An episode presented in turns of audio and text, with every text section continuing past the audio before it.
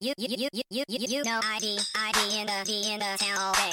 I be I be in the be in the S E A. You you know I be I be in the be in the town all day. I be I be in the be in the S E A. Hello and welcome to episode 363 of the Fabulous Pelton Cast, sponsored by our friends at Pagliacci Pizza. I'm your co-host Kevin Pelton, And I'm Tristan Carcino. and we are coming to you from Renton, Washington, home of the Super Bowl 48 champion Seattle Seahawks. Hello! Hello. And we're kicking off a new search this week. We are. We are also full of Pagliacci. Oh, yeah. Which Baby Fantasy Genius requested for his birthday party earlier this Smartly. evening. Yes. I mean, he's reached 11 years old. He knows the finer things in life. I don't think I did know the finer things in life by age 11. I- Absolutely not. I'm not sure. Had we had, had Pagliacci at that point? Did we know it 11 years just old? Is, Almost, Almost live. Live, yeah. Yeah. we knew it at the end of Almost Live. Are we sure he was Pagliacci, right? Did it change to Zeke's?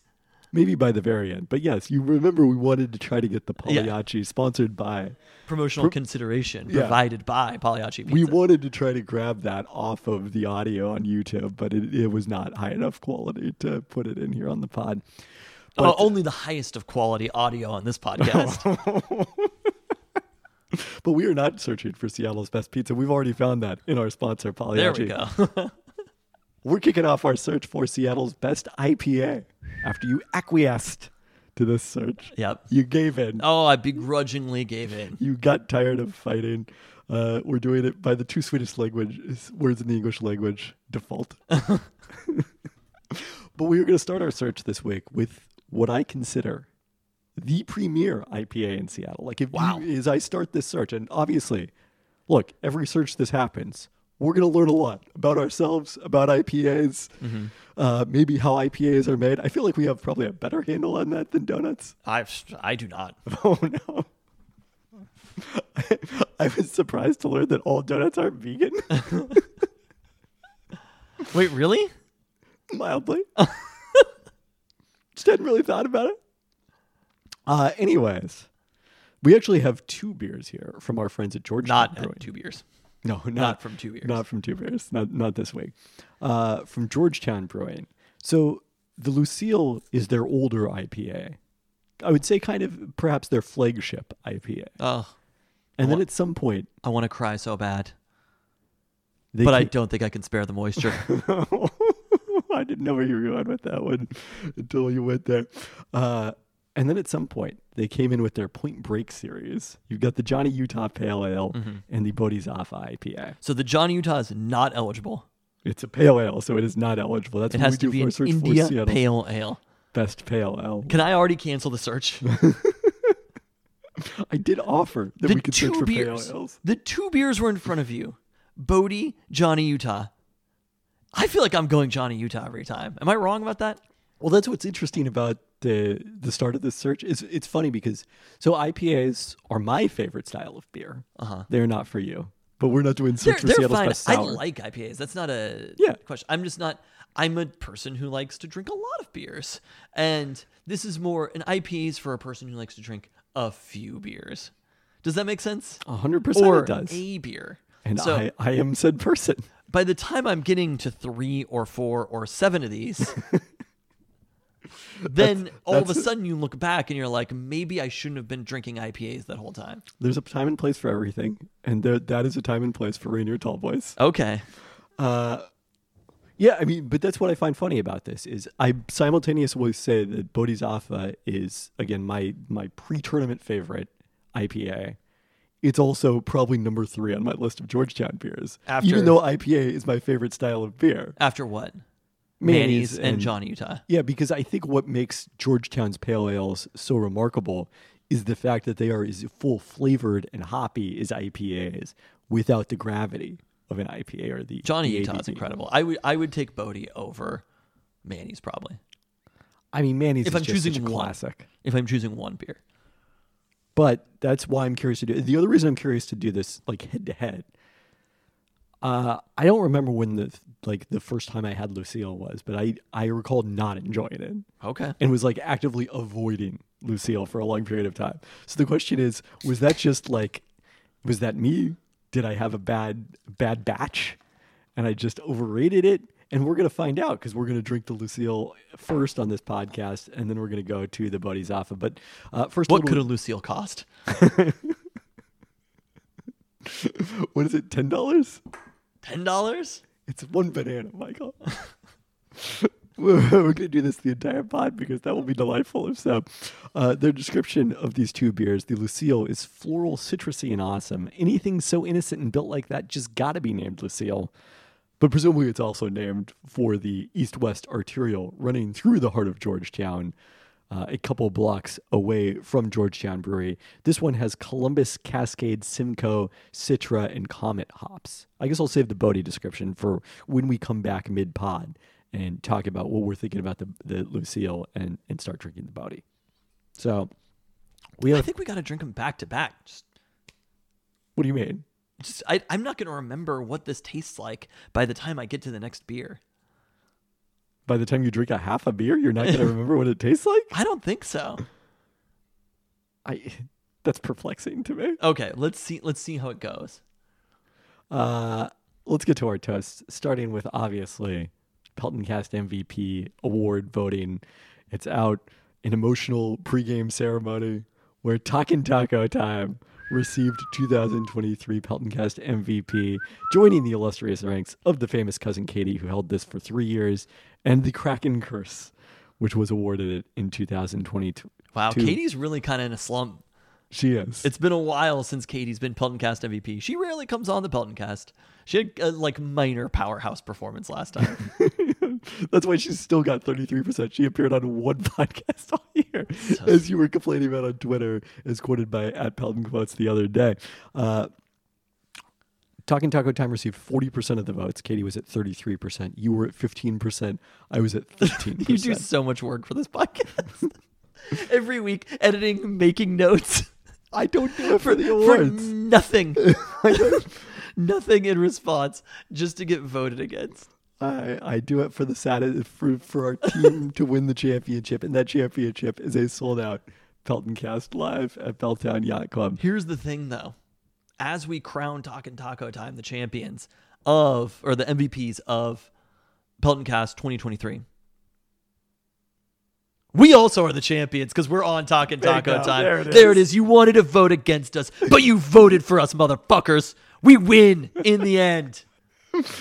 We have to share this four ways with Chris and Randy. I'm okay with that. and all the Talking Taco Time co-hosts, and really frankly with Alicia Vermillion and uh, the S- King Five, the Evening Magazine, all, all of them shared in this. But Suck it, Katie. look, I voted for Talking Taco Time. It was I don't want necessarily want to say it was a career year for Talking Taco Time because we'll see. But I, I also don't know how we would top this exactly. So How could we top this Talkin' Taco Time? Talkin' Taco Time, the movie?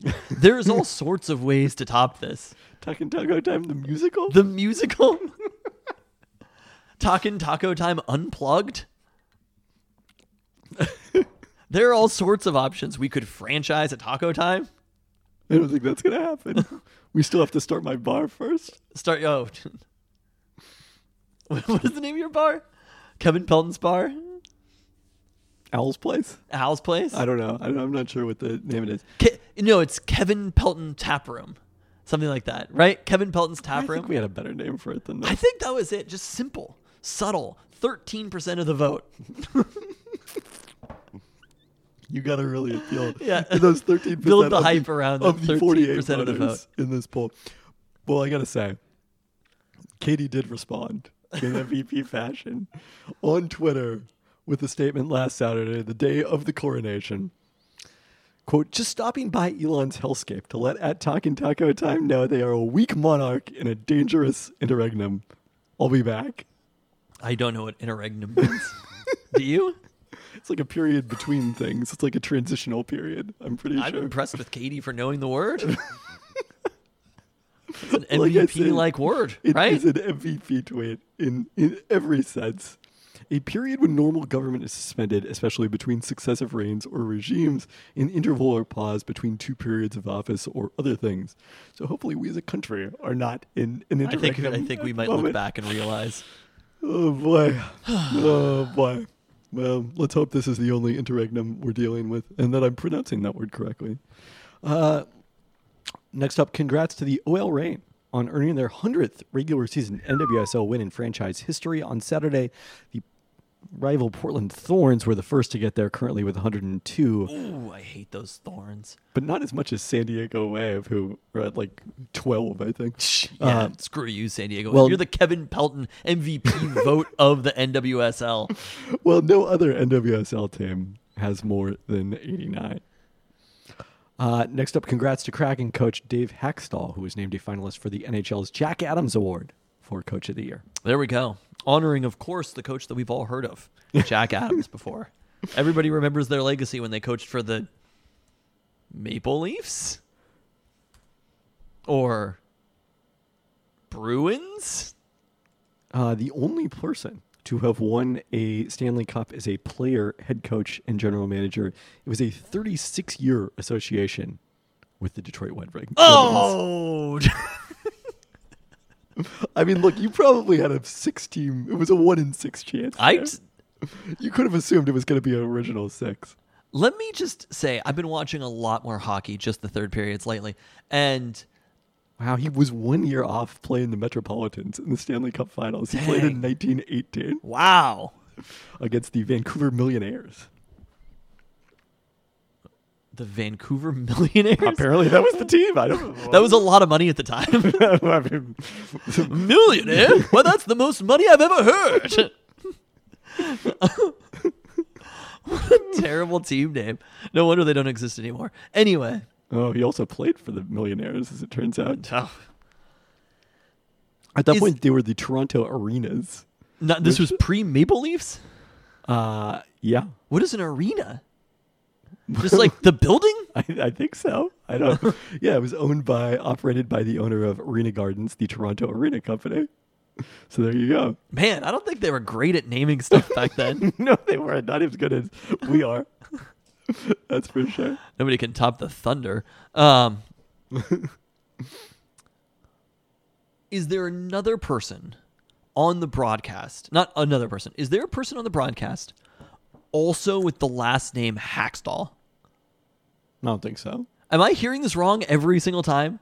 I swear they're like, we're going to so and so Hackstall on the broadcast. Am I totally off here? I think it's just the uh, Olcheks are the only family members on the broadcast, and they're strictly on the broadcast side.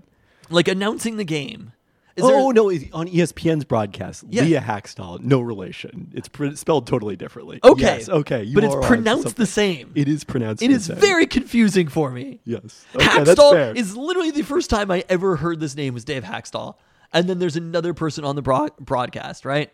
but there's also like a more famous Hackstall, isn't there? In hockey, am I remembering this Wow, incorrectly? her name is spelled way differently. very differently. This, I mean, even his name, I, I think I had it in my head totally wrong. Yeah, Ron Hackstall is the uh, is the famous uh, hockey player slash executive who's also no related relation spelled differently than Dave Hackstall, the Kraken coach. I is he relation to Leah though? I think so, right? don't think so, actually, but I'm not sure. Uh, How common is this name in hockey? This is like the Toronto arenas of hockey. the real question here, though, we have to find out is did Ron Hextall win the Jack Adams Trophy? I'm sure he did. You would think so. It's pronounced Hextall though. yes. Uh, I'm not seeing it here. Can I review this, Lucille? Yes. It's fine. I don't think it's as good as the Bodhi. I mean, we haven't started drinking it yet, but I'm pretty confident it is not. I, I don't think this is a competitor for Seattle's best IPA. I agree with that. Oh, she, Leah Hex- Hextall is Ron Hextall's cousin. Okay. So there we go. They are related. I did not expect to take that detour on this particular I've just been podcast. I've been hearing it on the broadcast. All right, lastly, we got an Instagram listener Instagram this week DM uh, from Matt Myers, who was at tonight's Kraken game that we'll talk about a little later. The Pelton Cast hat trick is elusive tonight at the Kraken game. Has the has the Rainier tall boy in hand, f- pictured for size. It says extra large Rainier Tall Boy. Is that a 24 ounce? Yeah, that could that, that does think look that like it's a counts as- 24 ounce. I think that counts as a Deuce Quattro. Yeah, Okay. still still applies certainly to the Pelton Cast hat trick, but Dojoy Donuts did not get delivered today, so unable to do the Pelton Cast hat trick at tonight's Kraken No game. Dojoy donuts. Well, I guess I don't know. I don't know if they make donuts specifically on off days for the Kraken typically. I, I am not sure about that either. Obviously, I have not attended a lot of Kraken games this season. It was so close. It was close. The opportunity is still Keep- out there, keep possibly competing. game six. keep competing. Yes. Uh, all right. With that, I think it's time for your favorite segment. Don't burn yourself. We got Mariners hot takes coming at ya. Short one this week. But earlier today, we were reminded that as nice as Jose Caballero has been, the swag is back. Don't you forget, bitches. He is not the same. He is a Martian. We saw what swag does best turning a single into a double and another single into a run. His skill set cannot be duplicated, not be replicated, not be superlified. So Caballero just might be the next best thing, but not quite Haggerty. Wait, Sam Haggerty only had one hit tonight. How did he both turn it? He turned it into a double and then a run. Yeah. Okay, He turned a single into a double, I see. and from second base on another single, he scored again. okay, well there we go. Roosters averaged 103 on the season. Hey, don't you dare. Uh, Caballero had a five-game hit streak snap today. He was playing shortstop. I, with I just, Sam I- Haggerty this at is not, second. not a negative perspective about Caballero. These are very different skill sets. Oh, unquestionably. I mean, the, the concern for Haggerty is more when uh, when Dylan Moore is back available to come into the lineup. Dylan Moore's quick. Sam Haggerty is a different level of player than those two 100%. players are. He is electric on the base And paths. the Mariners have been missing that. I that I tweeted last week after I th- was it Teoscar Hernandez that got thrown out at second bla- base? Oh yeah, it was like that was that was him trying to get to second when they were down two runs in the ninth, I think. And it was like I remember when chaos ball used to be positive for the Good Mariners, thing. and it was like it has not been lately. It just feels like even though they're playing better of late, just kind of sloppy defensively sometimes and uh, not not creating a lot on the base pads the same way they were last season. So They, I mean, they needed Haggerty. Like the hit that he had kept the inning going, set them up for the first runs that were scored in the game. This was like it felt old school. Like he was part of the action again, and it's been a while. it has been a while. You g- you have to get on base to be part of the action. He Uh, hasn't hit that many times. How many at bats does he have? Like 19 on the year. It's a- a little more We're than giving that. Colton Wong a lot of grace that we're not giving to Sam Haggerty right now. uh, twenty nine at bats now on the Yeah, season. 29 at bats. Like that is not enough time. Look, we're giving Julio Rodriguez a lot of grace that we're Well, not I was giving gonna say, Sam do we Haggerty want to right now. have the do we want to have the Julio conversation? He's fine. Julio's hitting the ball hard. Uh, he had the longest c- home run of his career. on That really Saturday. was? 454 feet per Statcast. The one on Sunday? Yeah, or on Sunday. Yeah. Holy, cr- I remember some really long. The one in San Diego wasn't longer. I, I don't know that specifically. Uh, That was Fourth of July in San Diego, right? that sounds right. I love when people are like, They said that 450 was his longest previous. "I'm shocked." I mean, he crushed the ball. I love when people are like, you know, as the weather gets warmer, the ball's gonna start going farther, and it's like the good news is only gonna happen for us. yeah. We're the only team hitting. Well, I got to say, this probably do some re- Russian for the mean. I also saw on the broadcast, uh, I did not duplicate this or verify it, but the Mariners pitching staff is number one in war in baseball this season. I don't think they're lying. I, I unlikely, no. This is the entire pitching staff, or just starting pitching. I think the entire pitching staff. I mean, when you I look, there was a different take that I was going for, which is it was kind of hot. It was kind of sizzling. I'm not going to bring it out yet. I'm going to save it, put it in my back pocket, but it's there and I've been thinking about it. It has to do with the pitching staff, Okay. especially the young pitching staff.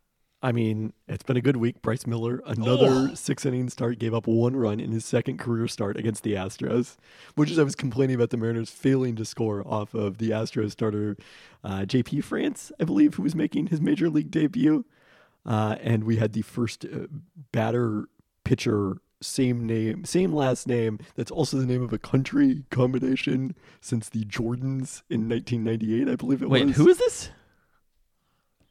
who who did it before. I don't even understand the words you're saying. So JP France, I believe it was, started for the Astros Oh, on okay. Saturday. He faced Ty France of the Mariners. They have the same last name, and that name happens to be the name of a country. Fair enough. I don't understand the question. It's a very And I won't specific respond stat. to it. But shouts to Alex Mayer of Mariners PR who had that one. That is- He comes up with some gems, just some dynamite stuff. I gotta say, I forget what it was today. Oh, today was the, the last time the Mariners had hosted a team from the same metropolitan area as a team that was playing a playoff game in another sport in Seattle. Because they were playing the Rangers today. As What was the last time? Kraken were playing the Stars. 1998 when the Sonics played the Timberwolves in the first round of the Mar- playoffs, and the Mariners were playing the Twins. We're hosting the twins. All right. So just Fair enough. Just- That's a good one. just terrific work, I gotta say. Uh, then Logan Gilbert, Logan Gilbert, perfect for six innings on Monday in a game the Mariners still lost. I mean, Logan Gilbert took the loss in the game. Yes, he, he gave up the two runs in the seventh. It was I told you told you this offline last night. It was about the shortest possible time between me learning on press row at the Storm game that Logan Gilbert had a perfect game through six innings to looking at the box score and seeing that he had given up a hit immediately to start the seventh inning. Um, Saturday though, you so you missed this because you were in LA, but Saturday was like a real emotional roller coaster with the Mariners uh, having lost on Friday night, having come back to tie it, then you know a two-run homer for the Astros to win it on Friday night, then have not scored going into the eighth inning on Saturday, and that was maybe the beginning of the chaos ball. Even though this was all just kind of station to station hitting, but uh, a series of consecutive hits that resulted in seven runs for the Mariners in the eighth inning after having not scored all game. It's just nice when there are runs. yeah, I just like it when there are runs at all. Uh, that was also a, a perfect one, two, three debut, I believe, for uh, Juan Ten, who was called up to join the That was a huge bullpen one last for one week. pen. Yeah. It's interesting that the pitching staff has been as good as they've been, and aside from Kirby and now Miller, I don't remember a time that a pitcher has pitched well.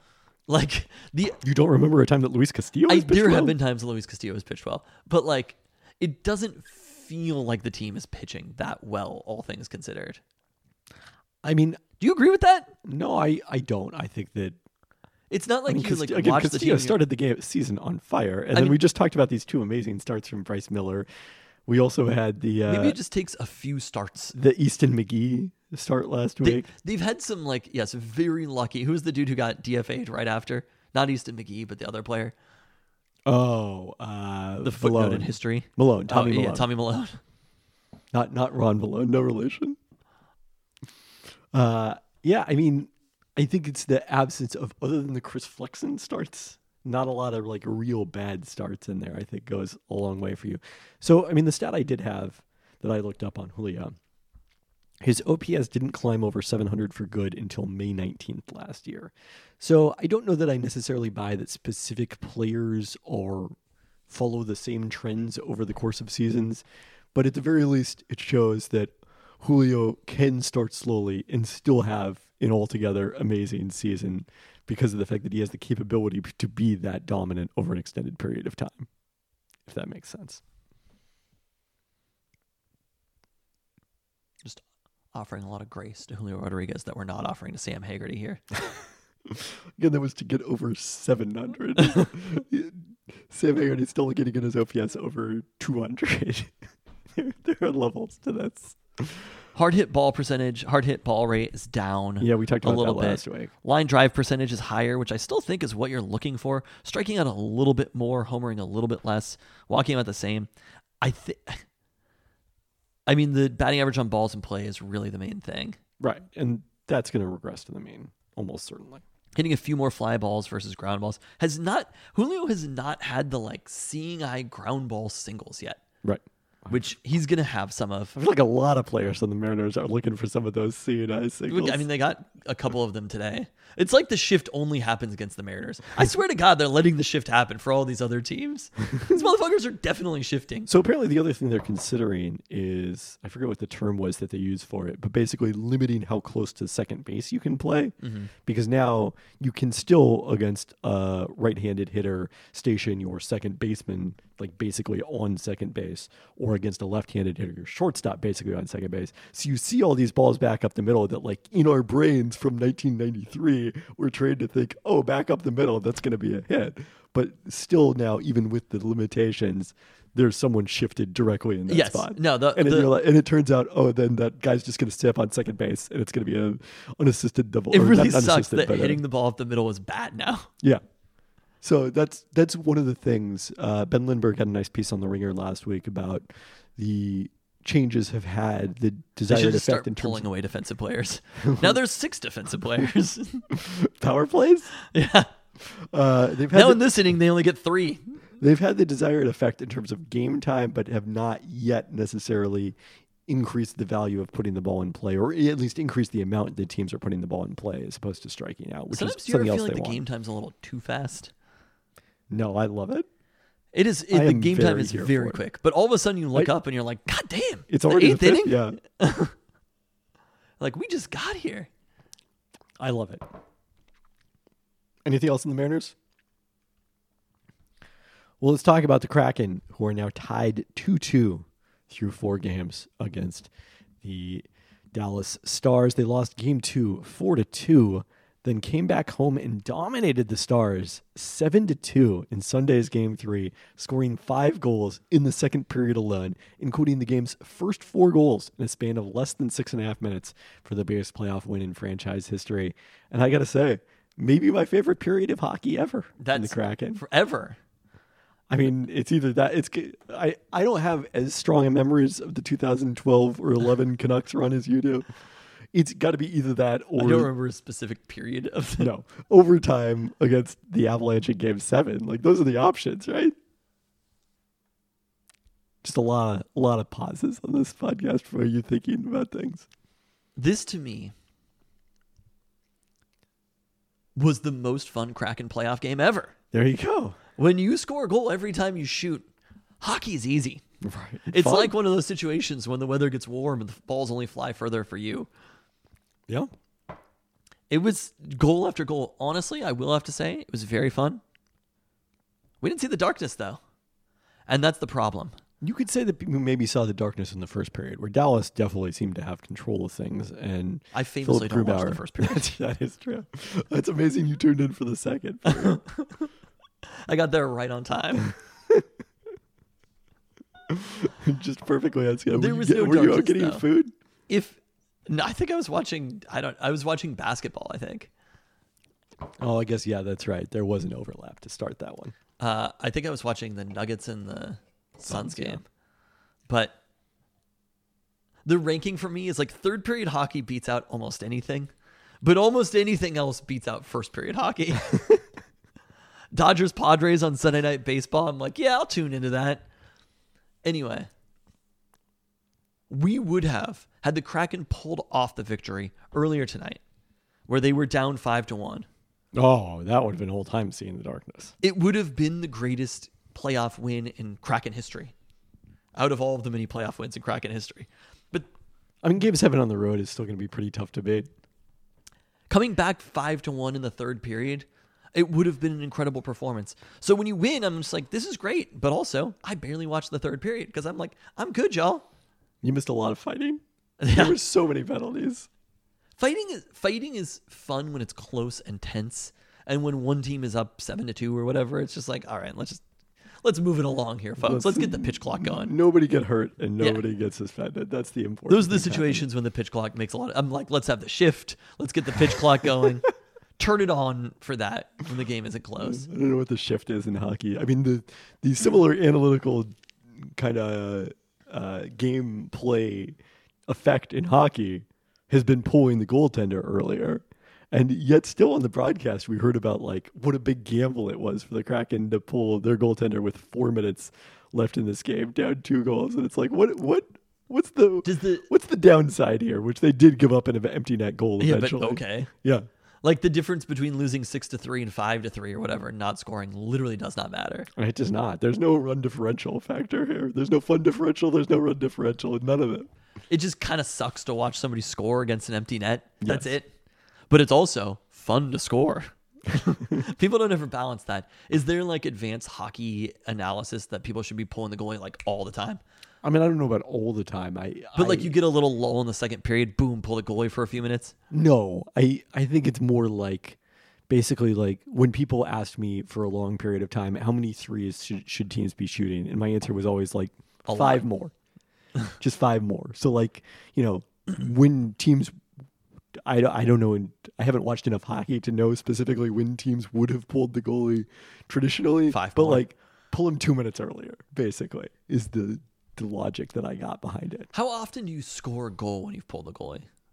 Versus giving up a goal. Like do you score what do you think happens? Oh, you more score. often? You give up a goal way more often. Obviously, that's why teams play with a goaltender. Otherwise, if all you had to do More was get rid of the goaltender, like we'd play. The, why don't they make the whole plane out of the black box?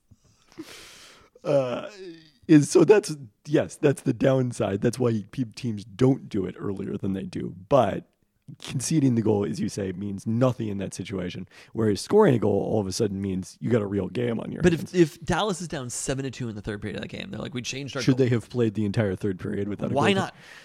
not? So the, Is it demoralizing? Like I'd rather if I was a coach have my team lose fifteen to two, and then I could be like, "You motherfuckers lost fifteen to two. What are you gonna do next game?" I feel like there might be a fatigue, cumulative fatigue effect on your skaters because now you're playing 20 minutes with an extra skater as opposed to four minutes with an extra skater.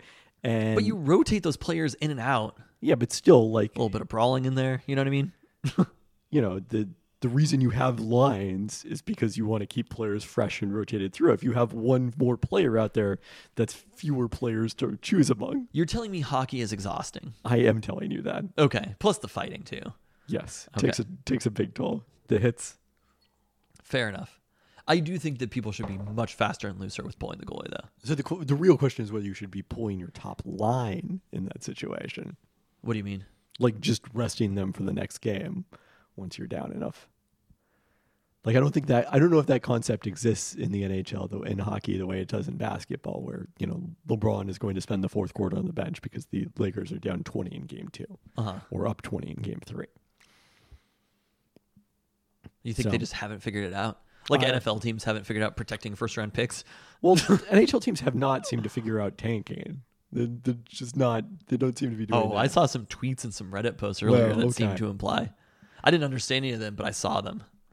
or at least strategically resting your players in the last week of the regular season. They're, they're certainly not. There seems They to be haven't figured more out. of They a. haven't Dame Lillard I anybody. don't. I don't think it's not that they haven't figured it out. I think it's that there's more of a, uh, a sense of like the good of the game, that like that shit's long gone in the NBA. That's Yeah, never coming yeah. back. I mean, football's kind of like that. I, nah. It, it is to a much higher degree than basketball. But they Basketball will. is There's the some most games extreme. where you look at some of the players who are playing and Sure. you're like, nobody's actually injured. It's so easy to claim that somebody's injured. Basketball just does it for like months at a time. and yet you, the Houston Texans still win their final game to not end up with the Are number the one pick. ratings better for basketball? What is doing better right now, hockey or basketball? They're basically head to head. The NBA still rates better. It- It's crushing the NHL. I, I don't know ratings-wise. about crushing, but The I mean, the other thing is that I have no idea what's going on in any of the other hockey. I couldn't tell you at all. I c- could barely tell you. I know that the well, the Golden Knights are playing against Edmonton. that's correct. That's the other Western Conference matchup. Yes. I fucking nailed it. Um, in the Eastern Conference, I think the Florida Panthers are still playing. The Florida Panthers are ahead 3 nothing in their series. I saw that. Yes, to somebody. Toronto, Okay, they were the ones playing Toronto, not the Arenas. and then the Devils are still in it. The Devils are trailing Carolina 3 1 Oh, the in that Canes. series. Okay. Uh, the Edmonton series, Vegas now leads 2 to 1. I did not realize that. I saw they they really crushed Edmonton in the last game. So. Uh, But in the NBA, I know generally what's going on in every series. Whether I've like I have seen zero seconds of Knicks Heat, but I sort of know what's happening. not, not a lot of baskets for the New York Knicks, that's for sure.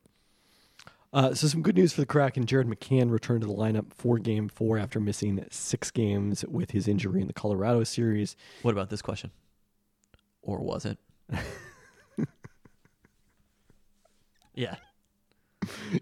You think it, Things went quite well during the six I- games that Jared McCann wasn't there. I don't think the year in theory applies here. Uh, he was part of the fourth line with Ryan Donato and Brandon Tanev replacing Daniel Sprong in that group after I think Sprong had had not returned to game three at some point. Uh, game five coming up Thursday in Dallas at 6:30 p.m. Pacific on TNT. Game six will be back here in Seattle on Saturday night, 4 p.m. on E ESPN. okay. And somebody's season is going to be on the line. Saturday night.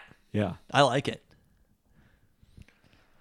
Uh, let's talk quickly about the Bodhisattva. Way better than Lucille. If we're ranking them right now, it's Bodie number one.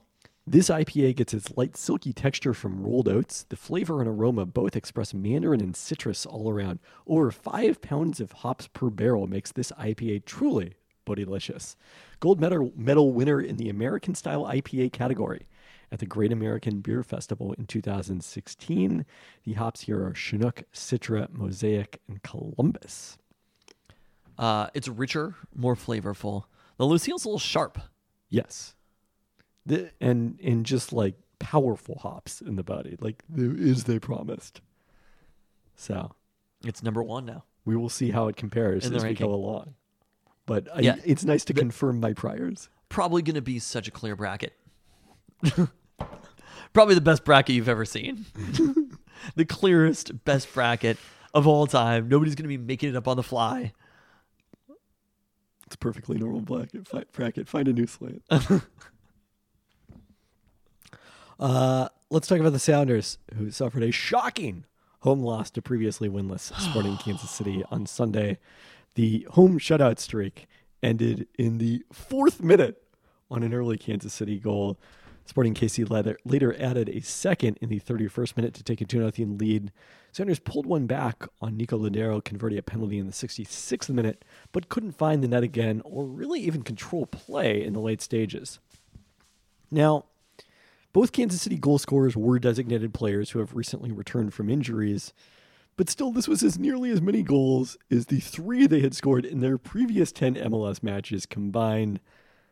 The Sounders inexplicably had the better of the shot based expected goals, according to Soccer Power Index. So, you know, it's it's tough to say exactly how much stock to put into this one. The Sounders remained atop the Western Conference standings thanks to LAFC suffering their first loss of the season while St. Louis had the weekend off. Uh, Sounders continue U.S. Open Cup play Wednesday at the LA Galaxy before traveling to Houston for a match on Saturday. The Dynamo are fifth in the West in points per match, could actually surpass the Sounders in that regard with a win, but just a plus two goal differential thus, thus far as compared to plus nine for the Sounders. Uh, that Houston game starts a stretch of three MLS regular season matches in eight days for the Sounders, which seems to imply that we're going to see another lineup of reserves and maybe even some call ups from the Tacoma Defiance again in the U.S. Open Cup. Probably not until the next round until we'll see the Sounders really run out a first choice lineup in that tournament, even though they are now facing another MLS opponent after Dispatchy of San Diego Loyal SC, which did you see? San Diego apparently set as an expansion joint team to join MLS, but it's not going to be the Loyal. It's going to be a separate franchise. Oh! Yeah, so tough, Poor Loyal. tough break for the Loyal. San Diego's coming to the MLS, though. They are. The 56 franchise. Someone suggested, Jo- John Hollinger suggested this on Twitter that they be the San Diego Anchormen, That's actually a pretty good name. and then you could his The he, 1910s or whatever in hockey could never. he came up he came up with a trident as their logo, and uh, well, I think that is also hilarious. The Mariners attorneys will be in touch. Yeah. So, That's also a pretty good idea, though. oh, it's so perfect! I can't believe I hadn't, hadn't thought of that. Uh, Literally, how many teams are there in MLS, though? we've gone over this, haven't we? I feel like we do this every week. How many t- how many softball teams are in the Pac-12, and how many uh, teams are in Major League Soccer? But I need to double check it. We're we're closing in on 31, maybe. They have to do promotion and relegation. The American, this is just like it's getting out of hand. they will keep expanding and never change this perspective. Uh, 29. 29, that's actually not. I mean, it's a lot of teams. Yeah. It's just they've expanded to really weird places. Are there like big cities that they don't have? Uh, I would have to do some research on what's the biggest city that MLS does not have. I mean, I think inevitably, if you get up to thirty, like at some point it flattens out. Like there's not that big of a difference between San Diego and I don't know who's a team that does city that doesn't have an MLS team. Pittsburgh. Houston. No, Houston is the name. Literally just said the Cardinals Sounders are playing there this weekend. I think. it- Well, they do have multiple teams in LA and in New York as well, so you know, that doesn't explain it. I don't know. Yeah, we'll we'll crunch the numbers. Tampa, on Tampa previously had one Tampa. that doesn't have one. I don't Tampa know. is a pretty big place, isn't it? I mean, they have almost every other sport. right. So All right, that's not that big of a city. I thought it was going to be Baltimore- like, wow, we just they forgot to put a team in Chicago. no, no, they've got a team that Damn, have the whole time. they really. I feel like every single major American and Canadian city is covered with a, a soccer team, a MLS team, but somehow we can't think of a major place that doesn't have one. I mean Vegas. Yeah, that'll happen. They're gonna have every team in Vegas. And it's too hot to play soccer there. It, it seems so, yes. Although the Sounders did play the final of the League's Cup there a few years ago. Oh, and I cared a lot. Look, we have to care about the League's Cup. We have to care about the League's Cup. Sometimes I forget these running jokes that we have. oh, Rain beat Saturday, Houston 2 They don't care about the nothing League's Cup. It'll go away. on Saturday for that 100th league victory that we talked about earlier. Had a goal called back due to a handball by VAR in the 13th minute, went into halftime break scoreless, but then took the lead in the 53rd minute through the Ver- Veronica Latsko, then doubled it through a Jordan Heidema header of a Latsko cross 15 minutes later. A win in a Portland draw at Washington moved Oil Rain into first place in the NWSL. Thorns still have a better goal differential, but the two NW Northwest teams are in a class of their own thus far. Rain, Rain will travel to North Carolina to face the Courage on Sunday. Courage right in the middle of the NWSL pack with seven points from six games. There isn't a team in like Sh- Charlotte or like Raleigh, is there? Charlotte, yes, is a, one of the, uh, One of the expansion teams. Uh, yeah, I think that was talked about. No, they're in the league now. They are in the league. Currently in the league. See, we don't even know. Because I was like, does David Tepper own that team? I feel like they play in. Yeah, he does own that team. There's no other sport, like American major professional sport, where we just don't know the teams. well, they keep adding them. Where it's like, oh fuck, I forgot about the Texans. You know? Ah, I just I couldn't remember that the I- Raiders existed. they have not had an expansion team since 2019. MLS? No. They got like 12 on the line coming. They don't have a list of future teams that I'm seeing anymore at this point. they they have a team in Cincinnati? They do. Literally. Yeah. Okay, I'm just making sure that we hear that. I swear you're lying when you say it's only 29. Sacramento was supposed to come in in 2023 as the 30th team. Are they not coming anymore? They are not coming in at this point now. And San Diego is going to be the 30th team. Placed on indefinite hold. The the uh, that part of it has not yet been announced, but that's the rumor at least that San Diego is getting a team. Oh, that's Or- not official. It, they have not yet announced it, Okay. but it's I think it's been reported that it's happening. Okay. All right, Seattle Storm opened preseason play Monday with a 75 71 loss to the Phoenix Mercury, or the 77 71, I guess, was the final. There were two more free throws. Uh, Storm led throughout the first half with Phoenix's starters on the court, but then were outscored 24 to 12 in the third period when the Mercury went to the bench. Storm did stick with starters to begin the half before emptying the bench in the fourth quarter. Uh, Storm started journeywoman Yvonne Turner at point guard alongside the expected starters Jewel Lloyd and Kia Nurse on the wing, Ezzy Magbagor and Mercedes Russell in the front court.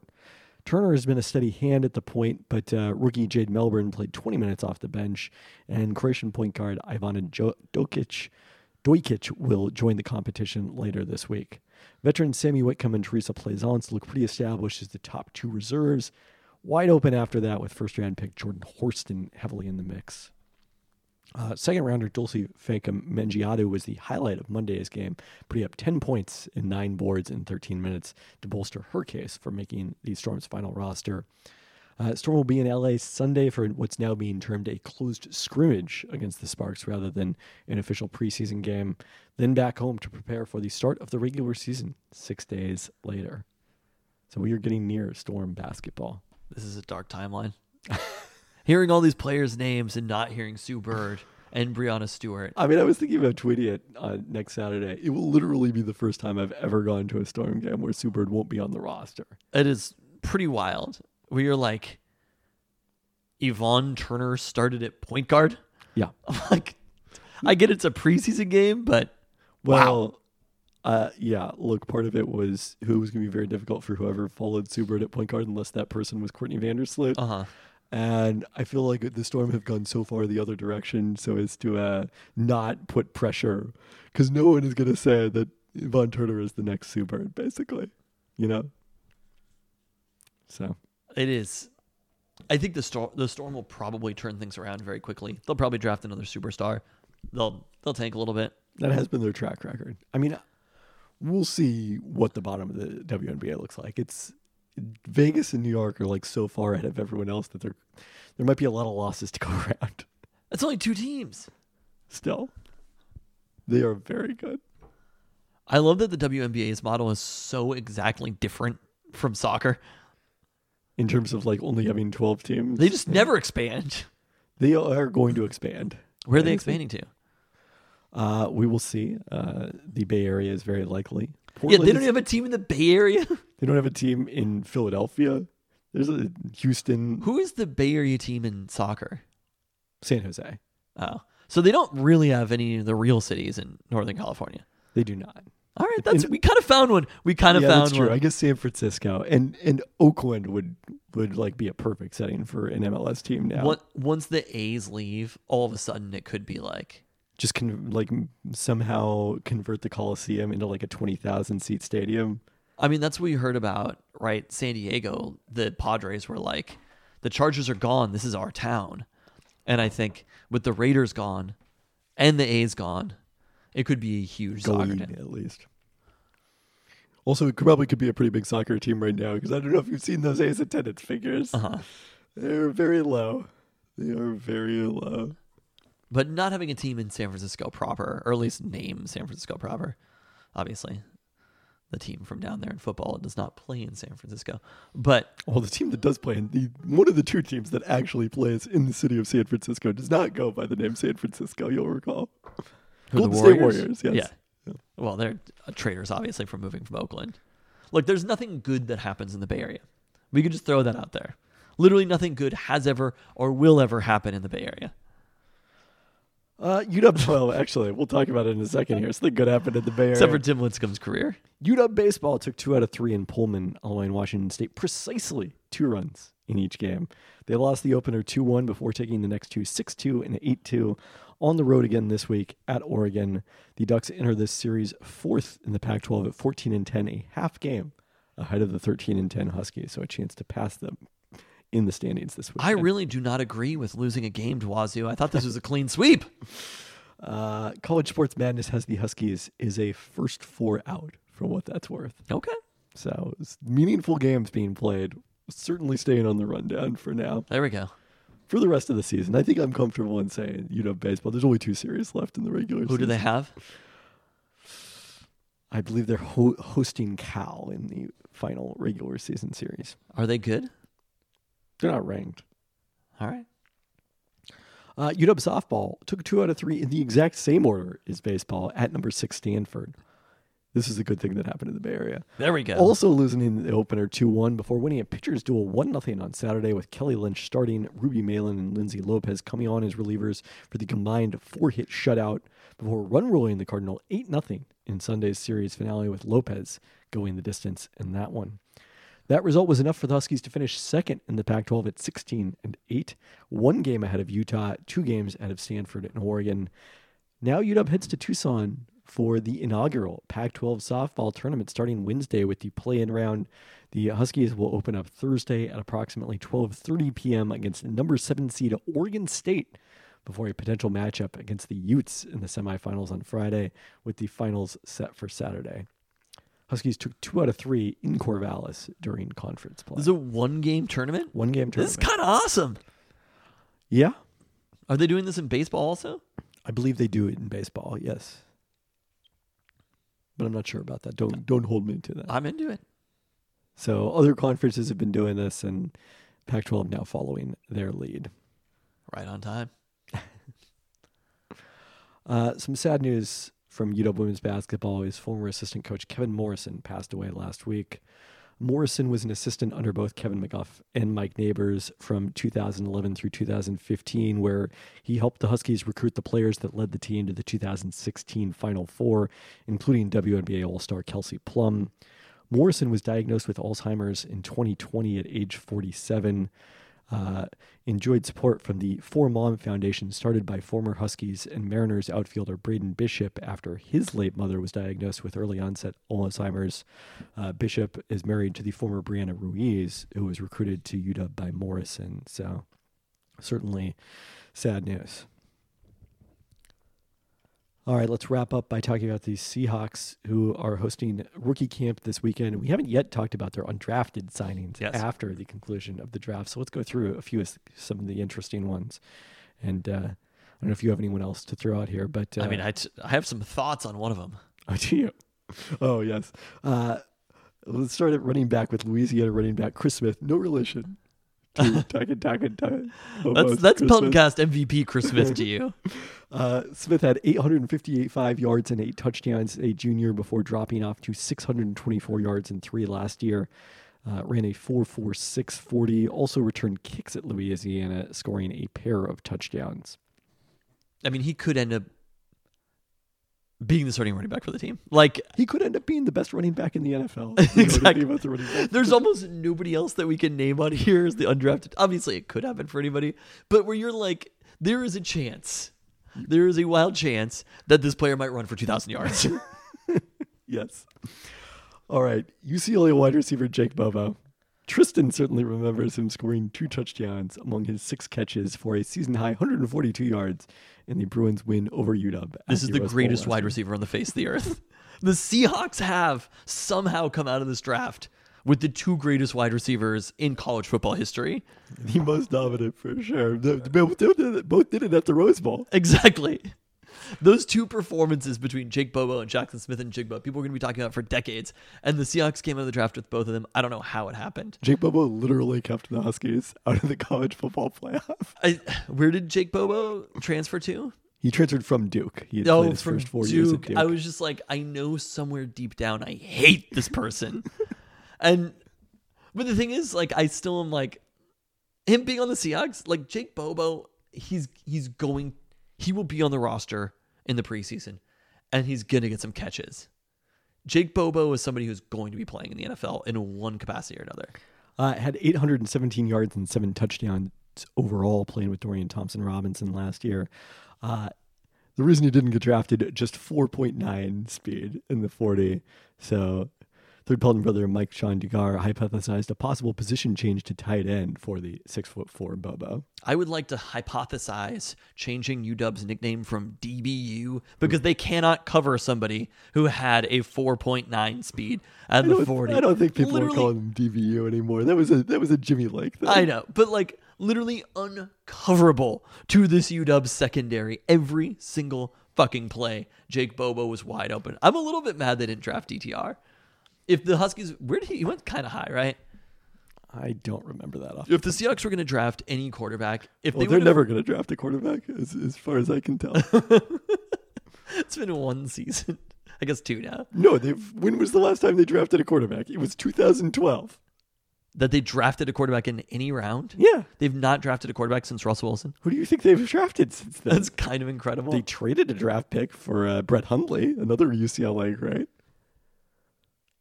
They didn't draft what's what's his name from Georgia? He was an undrafted free agent. I don't know. Dude who threw for a bunch of yards. I'm still not sure. I, I think it was a Jake. I can't remember. Jake Fromm. I don't think it was. We did we have Jake Fromm for a while though? No, had Jacob Eason. I'm thinking of somebody else. he went to Georgia. Didn't throw for a bunch of yards there though. No. Uh Jake Bobo is going to be good in the NFL. Not he's going to play in the NFL. Uh, Dorian Thompson Robinson went number 40 in the fifth round to the Cleveland Oh, Browns. he didn't go that high. No. wow, we should have drafted if if we would have had uh, the combination of DTR and Jake Bobo and Charbonnet, just all these UCLA players, would have been something. I mean, the Seahawks' previous pick before that was number 140, where they took defensive tackle Cameron Young, who might start at nose tackle this year. Yeah, we were excited about him. We'll talk about some more nose tackles in a second here. But uh, so the one quarterback we know that they signed as an undrafted free agent is Holden Ehlers from East Carolina, who threw for 3,708 yards and 28 touchdowns as a fifth year senior, just five interceptions. Uh, finished third in the American in QBR, but the top three were all within one point of each other. So it was basically a, a statistical tie for first. And he frequently connected with wide receiver CJ Cho- Johnson, who is also going to be in camp with the Seahawks There after we go. catching 67 passes, 40,016 yards, and 10 touchdowns as a senior. On the defensive line at that position of need, the Seahawks have brought in Florida State nose tackle Robert Cooper, who, per Dane Brugler's The Beast Draft Guide, had the nickname Trench Monster All right. at FSU. And then uh, Rutgers de- defensive lineman Ifan Maije. That trench monster thing seems like something in Madden when it has like the like Yes. base descriptions of like seven different things that could be about players. Or it could be one of the descriptions in Danny's scouting report. Trench monster. No, Danny's way better at that. Don't you dare give Danny Okay, not, fair. not enough credit. Danny would have compared him to like not the a movie comparison. and a basketball player. It's not- I agree with the comparison. No, I'm talking about like the like skill. It's like got that dog in him, Uh-huh. trench monster. Danny would have been like skill position player. Looks like, but I'm not gonna. Uh, at at off ball linebacker, the Seahawks have brought in a number of players, including Cam Bright, who There we played last go. season at UW after transferring in from Pitt. Uh, Division two All American Michael Ayers from Ashland, which is in Ohio, I learned. Hmm. Not not the Oregon Ashland, sadly. Uh, Patrick O'Connell from Montana, another D two standout, and Lamont Bishop from Oklahoma State. And then, if you want to talk about one player who is most likely undrafted free agent to make the Seahawks roster, long snapper Chris Stoll There we go. from Penn State, who has his own Wikipedia page. Is Really? a long snapper. I was shocked to discover this information. Does it seem like it was maybe created by Crystal? it's unclear. Uh, there are some of these teams that have like very devoted fan bases. Like if you look at everyone who at least plays basketball, I'm not sure about football. At Michigan, they've all got like intensely detailed. a lot less people play basketball. basketball at Michigan. Fair. I, I don't know if I could name who UW's long snapper was. I definitely wasn't making a, a Wikipedia for them. Yeah, no. No, actually, wait. Maybe they've they've got a long snapper on scholarship, and his name might be Green. Fair enough. A- any other thoughts you had uh, as as we look ahead to this uh, rookie camp? Dynamite drop in money. I was I was just gonna give so much more you know context and perspective about Holton Allers, but you know you really took it from me. Jaden Green. Jaden Green is their long snapper. Who's Wow, on did you get that scholarship. right? Yeah. I'm a little shocked by that one. Well, I guess that's an impressive place to end. I, th- I think Christian Campbell had had it in one of his breakdowns recently. so About shouts to UW's him. long snapper. Yeah, we'll just position breakdowns, special teamers, going deep. specialists. Uh, So- I I saw Jake Bobo was somebody who to me, I mean, maybe his season wasn't as good as it seemed. Maybe we're a little bit biased because he literally torched this UW secondary. Well, I was gonna say it's especially you because I was at the Clippers preseason game that night, so I like streamed part of the game and was also following. That was the that game, of course, took place the night the Mariners clinched a playoff spot for the first time in 21 years. I was the only person in the city of Seattle still mad. you were so furious. I swear to God. I was expecting a perfect season. And you know what? I was not far off. you weren't far off. Let me just say, if we can go back in time, UW beat. If UW is in the college world playoff, we're winning a game. We're winning a Uh, I game. in mean- the, give us fucking TCU right now, today. They weren't gonna give you TCU. They were gonna But I'm, I'm just I'm sure. Yes, they would have had to replace TCU. UW was a No, they better would have te- replaced Ohio State, wouldn't they? Was Ohio State last? TCU lost in the conference championship, and they still that team was garbage. Yeah, and they played Michigan. Michigan was the two seed. TCU was the three seed. Ohio State was the four. We would have played Georgia. And Georgia. Yeah, I don't think we're beating Georgia. Yeah, that's also. I also don't think that. I do I not agree with think- your assessment. I do not think we're beating Georgia. but give us either Ohio State or TCU. I think UW w- win- beats one of those two teams. I, don't think they beat Ohio State. I I think mean, I Ja- know Jackson Smith and Jigba was not healthy. It was not participating at least at that point. TCU though, bring 'em- bring on TCU. Yeah, okay, how about that? Maybe we could just uh, settle on that is that UW would have beaten TCU. They ended up playing in the college football playoff final. Like, It, it is true. uh, but it was because of Jake Bobo. Cal Raleigh hits the home run. We're making bobbleheads for it. It's great. And I'm there at home saying, this was going to happen eventually. the UW loss to UCLA was not going to happen eventually. And it was tainted because of some call that I don't remember, but I'm still mad about. See, I was You on, know the one. I, not really. I think there was a pass interference maybe that should have been called. I don't know. It lingers somewhere deep down in the in the darkest pits of my memories, but I'm Recesses. still haunted about it. I was on a podcast when the Kings like lost a couple in a row before they finally officially clinched their playoff spot this year. And I was like, look, if anyone can understand what Kings fans are going right through right now, it is me because it isn't done until it's done. it was it was a great moment from Kyle Raleigh, but uh, There was just me, um, me among people in NBA media. To be clear, Uh, there were many people who were much more invested in the Mariners' twenty-one year playoff drought than I was. literally somebody else would have hit that home run or won a game at some It other wouldn't point had Kyle Raleigh not hit that home run. If they had won, like you know, just like a six to one game, they would not have been as memorable. Exactly. This is to your point. We saw the darkness. There's nothing that happens in Seattle that doesn't happen in literally every other major city in the entire world. Well, except for MLS in San Francisco. On that note, Thanks for listening. thanks.